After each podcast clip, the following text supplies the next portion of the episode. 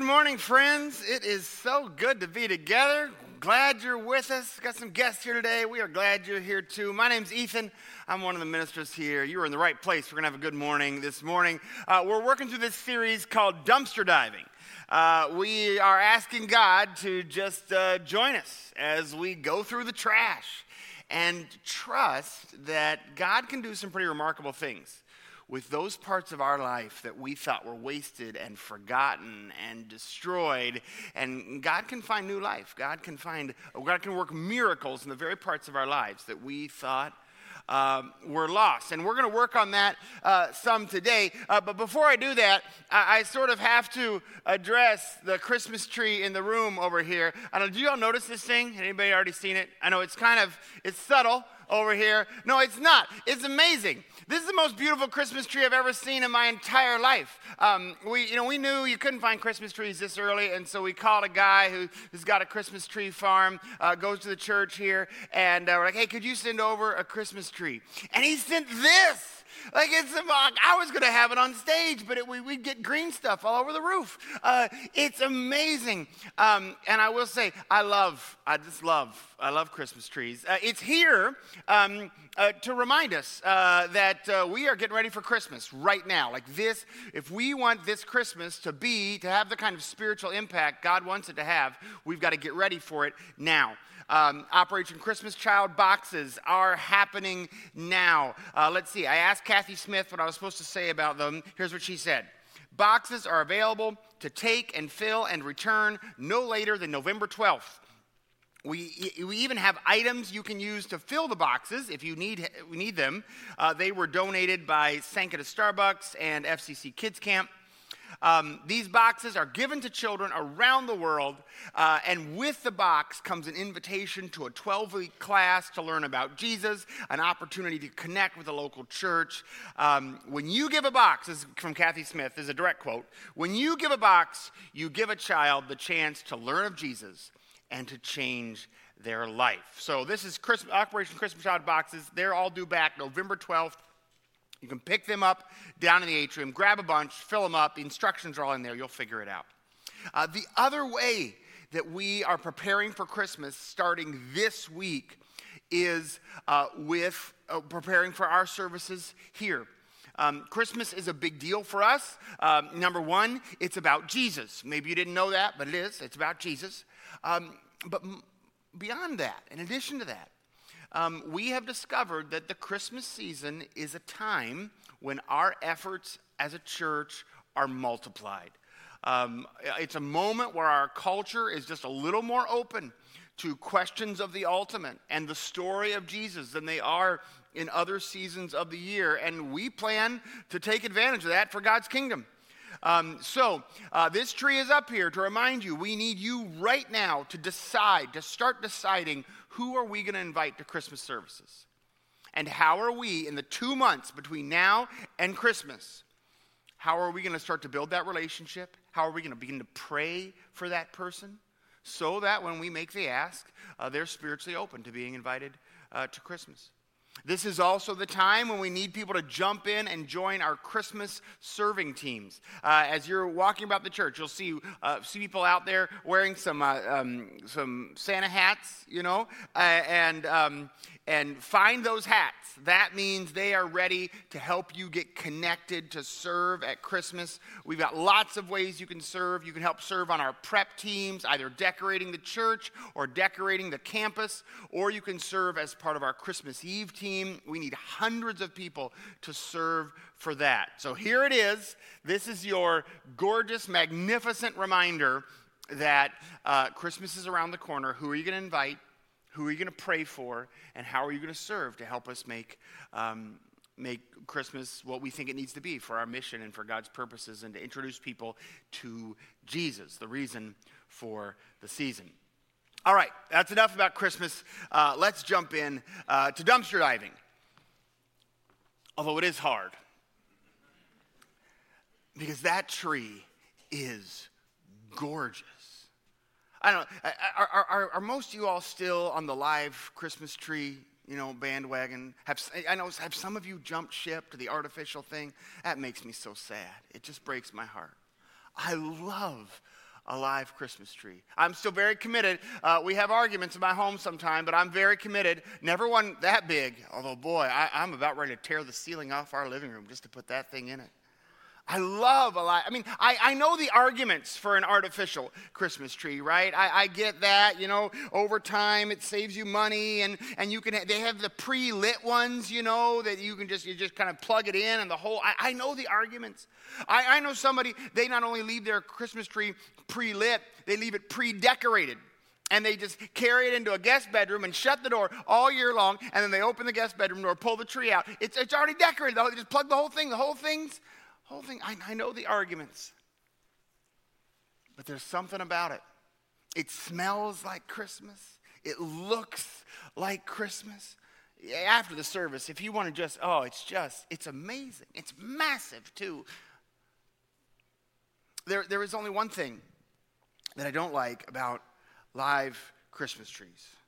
I don't worry about the fire safety. Some people, I don't care about fire safety. Who cares about fire safety? I don't worry about that. I, I don't worry about the money, it's worth it to me. I remember the first time I had to pay more than $50 for a Christmas tree. I was a little heartbroken, but I didn't hesitate. I was like, Betsy, we're just not going to eat for this month. It'll be fine. We're going to have ourselves a Christmas tree, you know. I don't worry about any of that. There's only one, well, I have one regret when it comes to what I still call real Christmas trees. I have one regret. They're, they're temporary, they, they don't last you know. And I'm pretty careful. We got a big thing, and I replace the water, and I cut off. I do everything you can. I'll leave them up to mid February sometimes. But at some point, they, they got to go. Now, because I love Christmas trees so much, I have actually learned how to make even that part of the Christmas tree process a joyful occasion. Uh, if you've never, uh, now safely under adult supervision, but if you have never seen a, a live Christmas tree after it's been dried out for a few months burn, you are missing something. It is amazing. It is a it is a rocket of fire into the air. It's a, so I even make that part of it exciting. But that is my least favorite part. Is that it's it's temporary.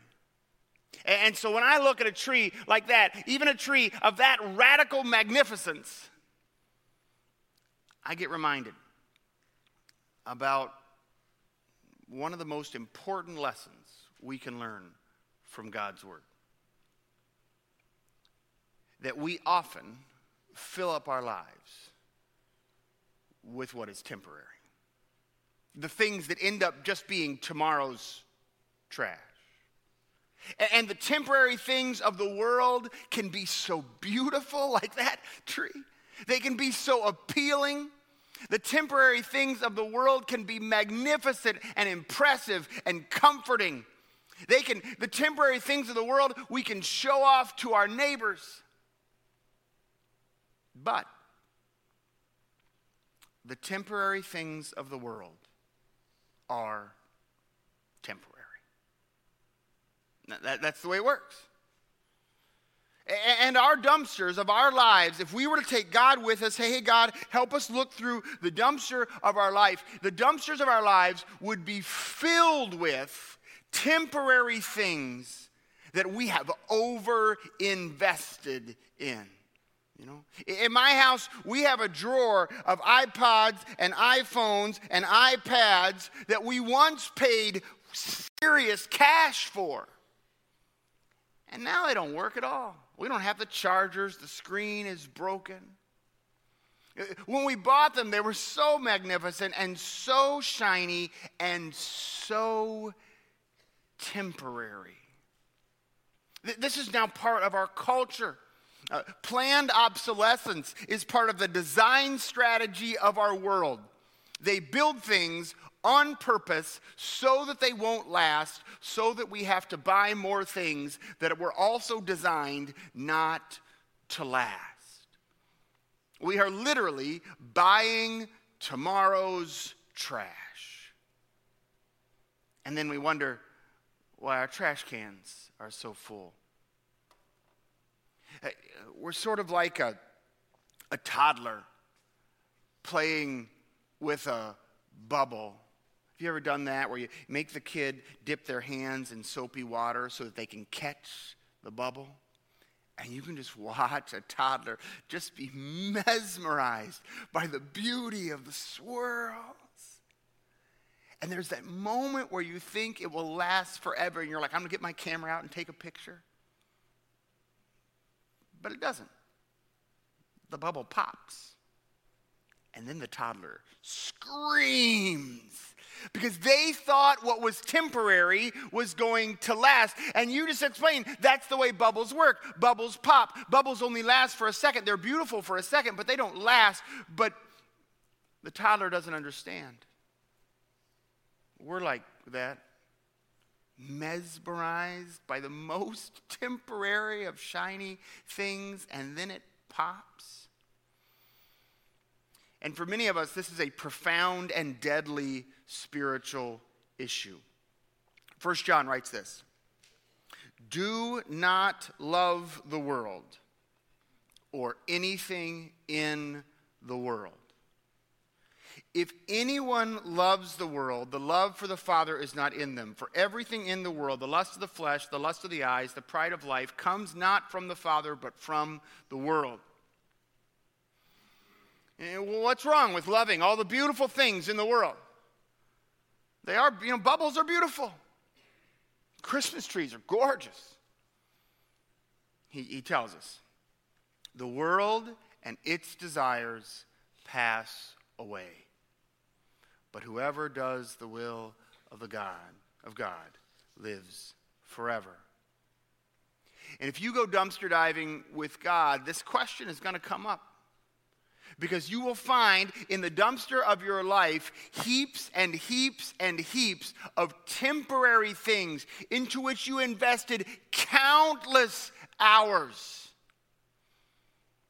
that now have no meaning at all in your life. They were just shiny bubbles. As you sift through the dumpster of your life, at some point you may f- find yourself facing the question what are you focused on? Are you focused on the world and its desires which pass away? Are you focused on what is temporary, you know, or what is eternal? You'll need to, God will want you to ask the question. In fact, God will ask the question for you What do you love? He says, Do not love the world. If you love the world, you can't love the Father. What do you love? Is it the lust of your eyes, comfort, flesh, pleasure, power, significance? Is it the pride of life? Social media influence, political control, wealth, job, position? Is it possible that you have given your heart to temporary things? Just consider the possibility for a second. Is it possible that you have given your heart, given your first affection, your first loyalty, your strongest commitments to things that are temporary rather than things that are eternal? Perhaps to an earthly nation, you know, which will pass away, or to an earthly possession, which will be tomorrow's trash, or an earthly pursuit, how it, no, ma- no matter how noble, that will be forgotten in a decade or two or you've given your allegiance to an earthly pleasure that comforts in the moment, but like a toddler with a bubble is about to pop. Jesus had hard words for those of us who are distracted by the temporary. Uh, he, had a, he had a younger brother come to him once, Luke chapter 12. A younger brother comes to him and says, Teacher, tell my older brother to divide the inheritance with me. And Jesus says, Man, who appointed me to be a judge or arbiter between you? But you need to watch out. Be on your guard against all kinds of greed, for life does not consist in what is temporary. Life does not consist in an abundance of possessions. And then he tells a story. The ground of a certain rich man yielded abundant harvest. He thought to himself, What shall I do? I have no place to store my crops. He said, I know what I'll do. I'll tear down my barns and build bigger ones, and there I will store my surplus grain. And I will say to myself, You have plenty of grain laid up for many years. Take life easy, eat, drink, and be merry. And you can kind of understand the logic of the farmer, can't you? He says, he says uh, you know, a, a, a crop, that's temporary. But a barn filled with grain, that, that'll last, right? That'll keep. That is long term storage. And Jesus says, Your time scale, scale isn't right. You've, you've forgotten what temporary means. God says, You fool, this very night your life will be demanded of you. Then who gets the food in the barn? And this is how it will be with whoever stores up things for themselves but is not rich toward God. This is how it will be, Jesus says for those who have invested their life in what is temporary and not what is eternal, they will be surprised to discover they are a fool. I was a youth minister for a long time, and um, one, of the, one of the pieces of advice that uh, adults like to give to teenagers is they like to tell them, you got to think long term, right? You got to have a, a long term strategy. You got to save some money. You've got to, don't go into too much debt early in your life because that'll mess you up. Don't get credit card debt.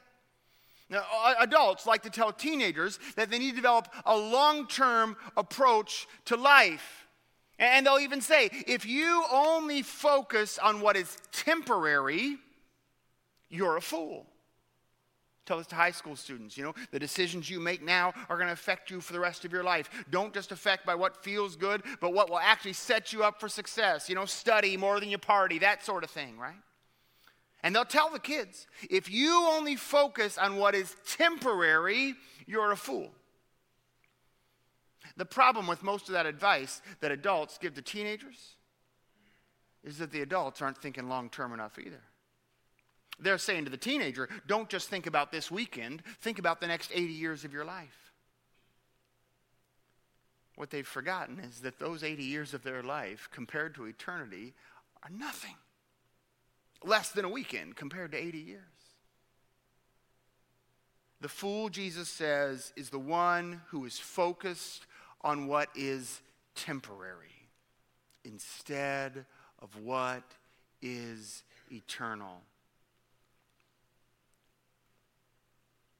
What are you focused on? What are your priorities? How do you schedule your calendar?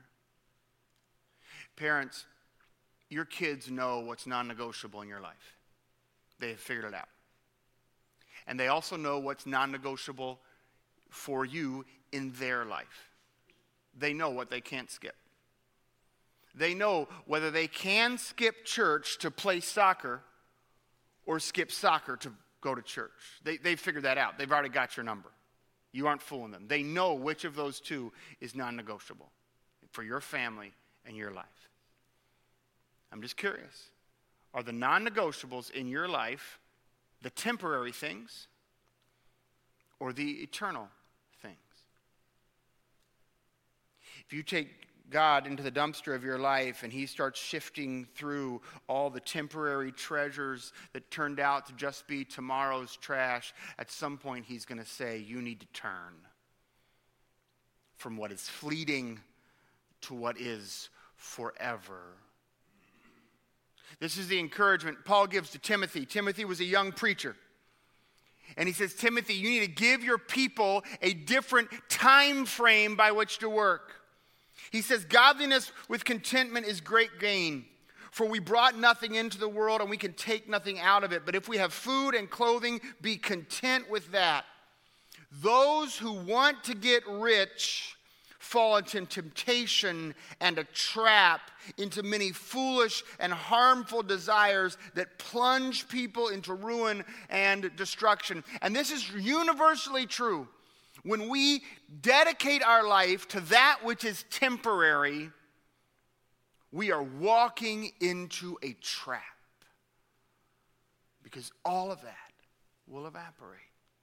He goes on, for the love of money is the root of all kinds of evil. Some people eager for money have wandered from the faith, pierced themselves with many griefs. But you, man of God, flee from all this and pursue righteousness, godliness, faith, love, endurance, and gentleness. You see what he says? You, the solution to this is to untether your life from the temporary and pursue something eternal. Fight the good fight of faith. Take hold of the eternal life to which you were called when you made your good confession in the presence of many witnesses. This is the stunning thing about what Jesus has done for us. In this world, it's no wonder, it's no wonder we build our lives on temporary things.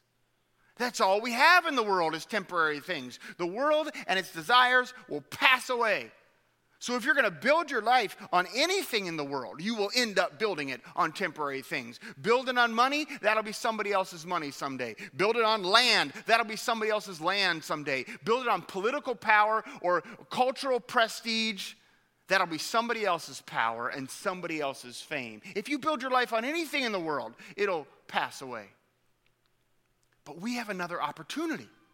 We have another way. He says, Take hold of the eternal thing to which you were called when you made your good confession in the presence of many, in the sight of God who gives life, eternal life to everything, and of Christ Jesus, who while testifying before Pontius Pilate made the good confession. I charge you, keep this command.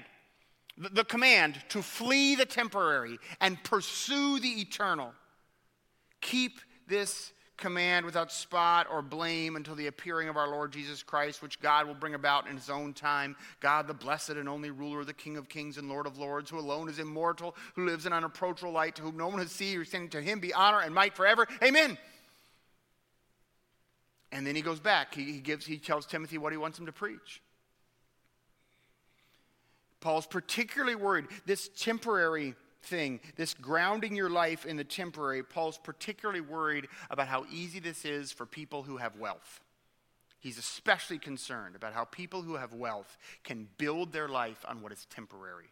And so he gives Timothy this instruction Command those who are rich in this present world not to be arrogant and not to put their hope in wealth, which is so temporary so uncertain, so fleeting, so here today, gone tomorrow, and nowhere in eternity.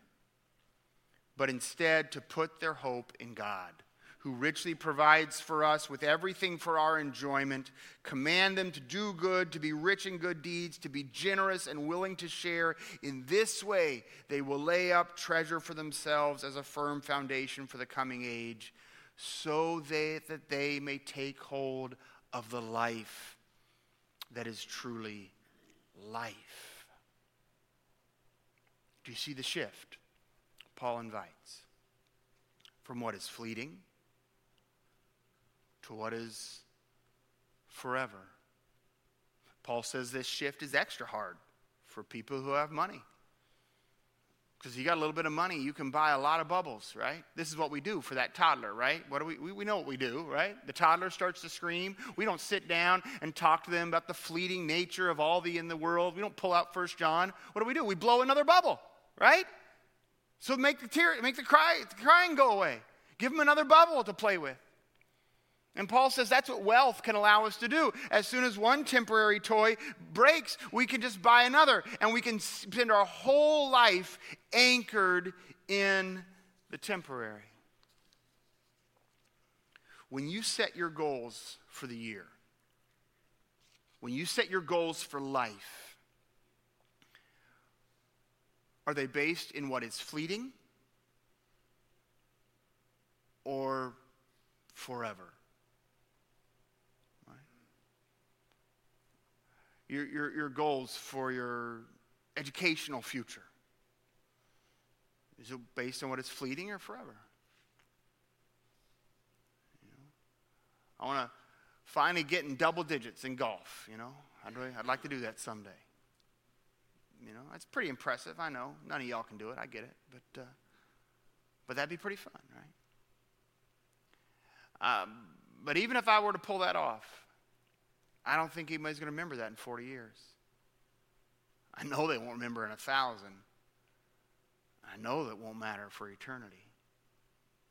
What are your goals for the year? Are they based on things that are fleeting or forever? Parents, when you organize your children's lives, I just want to be clear your kids already know what the organizing principle of your life is. You've already told them what the non negotiable is, they've already figured out. When the buck stops, when things conflict, what are we really about as a family? Are we really about earning money? Are we really about high school sports? Are we really about great grades? Or are we really about Jesus? Hey, I know they don't always conflict. Sometimes you can be all in for Jesus and be the star of the soccer team. I know they don't always conflict, but sometimes they do. And your kids know which you have decided is first. You could ask them. You might not even need to ask them. You might know what they know. You might know what they know. Uh, there's an old preacher trick, uh, and I need some help here. I think we got some people ready to come out and help me. There's an old preacher trick that um, when you've got a sermon that's super simple but really hard to do, you use a prop. Uh, that way people remember it. Uh, so I'm going to do this old preacher trick because you've already figured out my whole sermon, and I've got like five more minutes I got to fill. So we're going to do a prop here. Oh, this is perfect. Thank you. This is great. All right. Okay. Yeah. Um, all right. Awesome. Okay. Super. And I'll, I'll take this. I got it. I'll, I'll, finish here. All right. Awesome. All right. Super. Um, so we started out this sermon uh, with a, um, a pretty, uh, an idea that you might not have known. We said temporary, the things are temporary. Remember that? We said that? I know, it blew your mind. I know, I know. Um, I want to end with another equally simple idea that you need to know. Uh, and that's this um, you can't climb two ladders all the way to the top. That's just the truth of it. I know it looks like you could, right? It looks like it actually might be easier to climb two ladders than one, you know?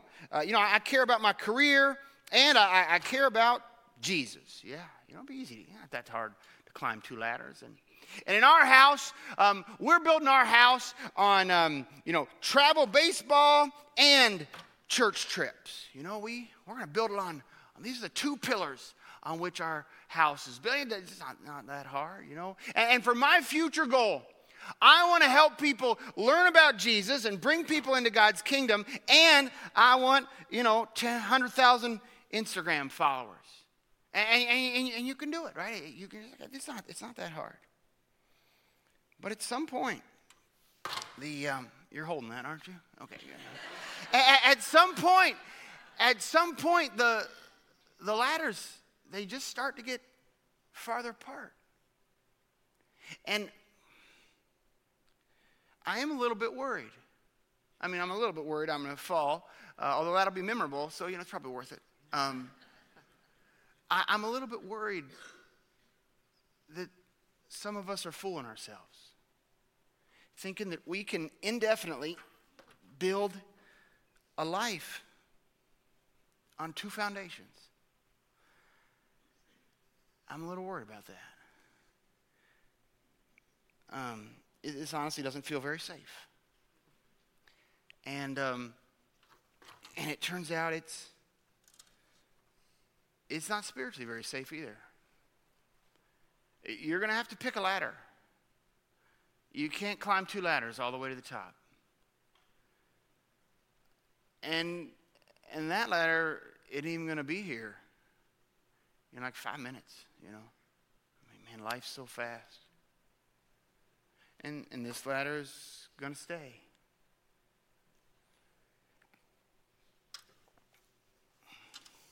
All right, I'm down and safe. Y'all can go. Thanks.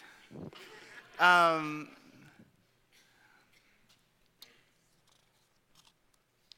I, I love Christmas trees. I really do. Um, you know, I'm, I'm going to still get one this year, you know. I love, I love bubbles, too. I love bubbles.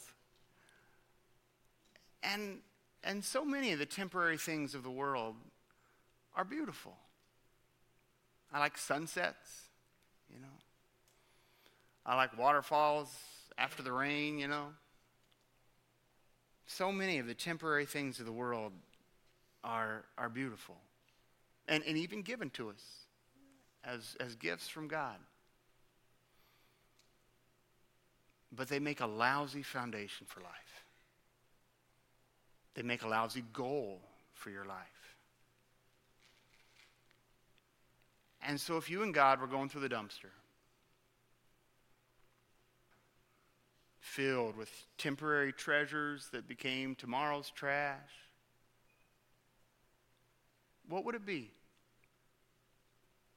What is the temporary thing you're chasing that is preventing you from chasing something eternal? Maybe you know. Maybe some life goal has entered. You didn't even notice, but somewhere along the line, your goal shifted and your goal became something that you know is totally temporary. Never going to matter. Won't matter when you die. Won't matter 50 years after that. Maybe it's your family and the way you're organizing your family. You are building your family around temporary things. Your whole schedule is based off stuff that it's not even going to matter. You know, your kid's not playing baseball after college. They're just not. And it won't matter. What's the foundation? It'd be cool if I could climb two ladders. If I'd gone up like two more, that'd been pretty awesome, wouldn't it? Um, but I, I, went as far as I could go. I, I practiced. That's as far as I can go. All these beautiful things Christmas trees and bubbles, careers and political parties and nations and wealth, all these pretty things but they're just temporary. And you want a foundation on things that will last. Let me pray for you. God, build our lives on solid rock. Confront us a little bit right now, God. May we be spiritually confronted by the ways that we have built our life on temporary things. the ways that our dumpsters would be just full with yesterday's treasures, tomorrow's trash. And we need to be called to reinvest and re engage in things that are eternal. Lord God, we pray this, we ask this in Jesus' name. Amen.